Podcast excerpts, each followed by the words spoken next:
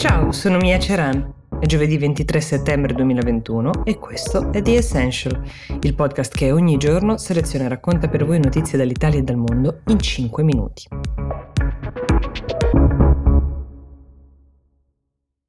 La puntata di oggi vede la Cina come protagonista di due vicende distinte, una prettamente interna al paese, l'altra invece riguarda tutti quanti noi. Partiamo da quest'ultima.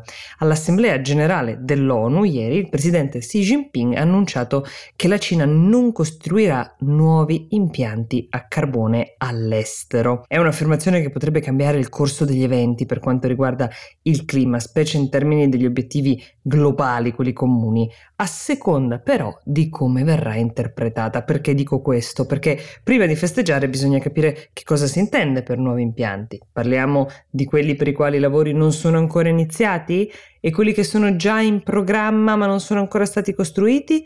Questa è la prima grande distinzione che bisogna fare. Certo, è già un bene eh, sapere che la Cina smetterà di finanziare la costruzione futura di nuovi impianti in paesi in via di sviluppo, cosa che ha fatto abbondantemente fino ad ora, però questo potrebbe non essere sufficiente per invertire la rotta e rispettare non solo gli accordi di Parigi, ma in generale delle deadline stringenti che abbiamo in questo momento. La stessa dichiarazione l'avevano fatta nel corso di quest'anno già il Giappone e la Corea e questi tre paesi insieme, Giappone, Corea e Cina, da soli sono responsabili del 95% dei finanziamenti di impianti a carbone all'estero. Immaginate quindi che impatto possa avere tutto questo sul nostro destino climatico. La speranza e la promessa cinese è che non solo non si costruiranno nuovi impianti a carbone, ma anche che verranno aiutati economicamente i paesi più poveri a spostarsi verso politiche energetiche più sostenibili e questa è una grande notizia.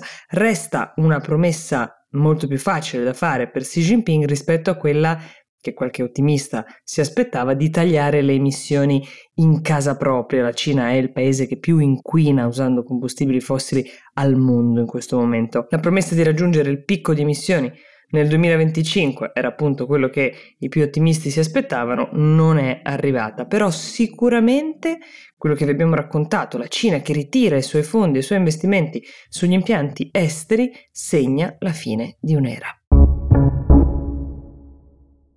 La seconda notizia che eh, vi do oggi è che da qualche giorno la Cina ha deciso di imporre un limite all'uso diurno di TikTok che nella sua versione cinese si chiama Douyin. Per tutti gli utenti registrati di 14 anni o meno ci sono a disposizione 40 minuti al giorno e poi stop. C'è anche un orario in cui l'app è accessibile per questi giovani utenti ed è dalle 6 del mattino fino alle 10 di sera, poi basta. Diciamo che tra le varie differenze che intercorrono tra il modello cosiddetto occidentale di vita e quello cinese c'è indubbiamente il rapporto dei cittadini con la tecnologia e quanto soprattutto i governi rispettivi interferiscano con questo rapporto, così come è diverso il rapporto con le grandi tech companies. Pensate alle cause di cui spesso parliamo, eh, che vedono alla sbarra i colossi come Google, Apple, Amazon, accusati di aver maturato strapotere su noi utenti, e il piglio durissimo invece che il governo cinese ha con i colossi come Alibaba,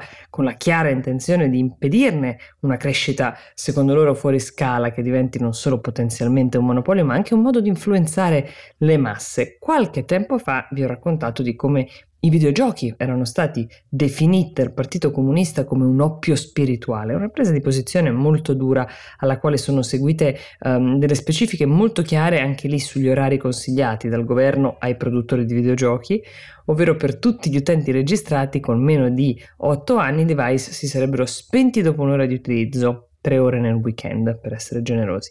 C'è anche molta stampa cinese, sicuramente anche alimentata dal governo, che racconta costantemente di storie di assuefazione, di dipendenza proprio dal gaming. È qualcosa che noi faremo fatica ad immaginare. Il governo che interviene sulla nostra gestione del tempo libero come una madre o un padre o su quella delle giovani generazioni con un giudizio pedagogico così forte, ecco, solitamente riservato appunto alle famiglie, nella cultura occidentale. Torniamo al caso di TikTok o Douyin come si chiama nella declinazione cinese, esisteva già un contratto di utilizzo che chiedeva a tutti i minori di 18 anni di registrarsi solo con il consenso di un adulto, ma sicuramente la linea del governo ora limita ancora di più il campo, tanto che si teme un crollo del titolo in borsa, come del resto era già avvenuto per i produttori di videogiochi eh, di cui vi parlavo sopra. Inoltre TikTok ha aumentato esponenzialmente i contenuti educativi, anche qui il governo ha facoltà di supervisionare cosa viene considerato contenuto educativo e cosa no, e questo ci deve far pensare.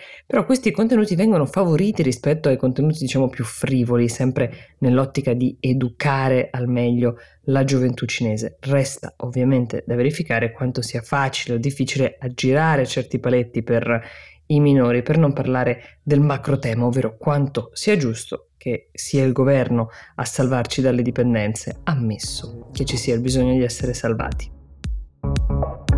Io vi do appuntamento a domani, iniziate pure a scriverci con i suggerimenti per la puntata del sabato, vi auguro una buona giornata.